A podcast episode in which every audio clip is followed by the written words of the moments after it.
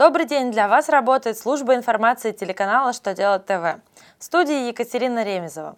В этом выпуске вы узнаете, что изменится в отчетности по налогу, уплачиваемому в связи с применением упрощенной системы налогообложения, облагаются ли страховыми взносами компенсации за задержку выплаты заработной платы, как хотят защитить жертв домашнего насилия.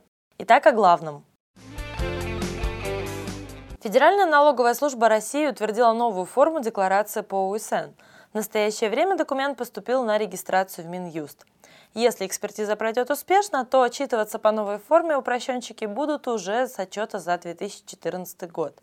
Главное нововведение состоит в том, что компании, работающие на 15% и 6% упрощенке, будут заполнять разные разделы декларации.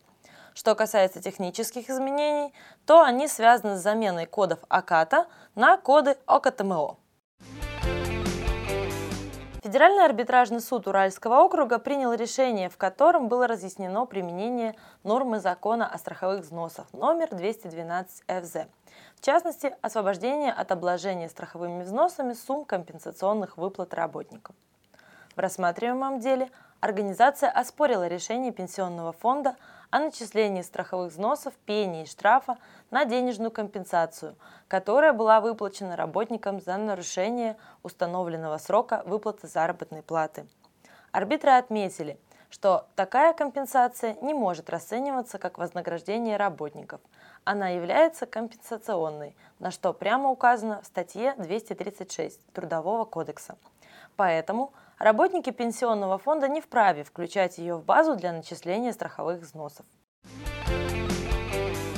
Депутатами Госдумы разработан законопроект о предупреждении и профилактике семейно-бытового насилия, который будет рассмотрен Госдумой в осеннюю сессию.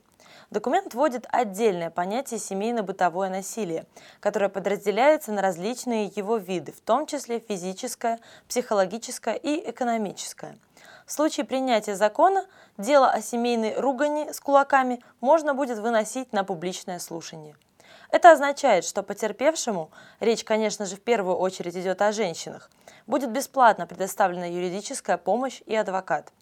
Авторы законодательной инициативы полагают, что данные меры должны снизить плачевную статистику преступлений, связанных с семейным насилием. На этом у меня все. С вами была Екатерина Ремезова. Благодарю вас за внимание и до встречи на канале «Что делать ТВ».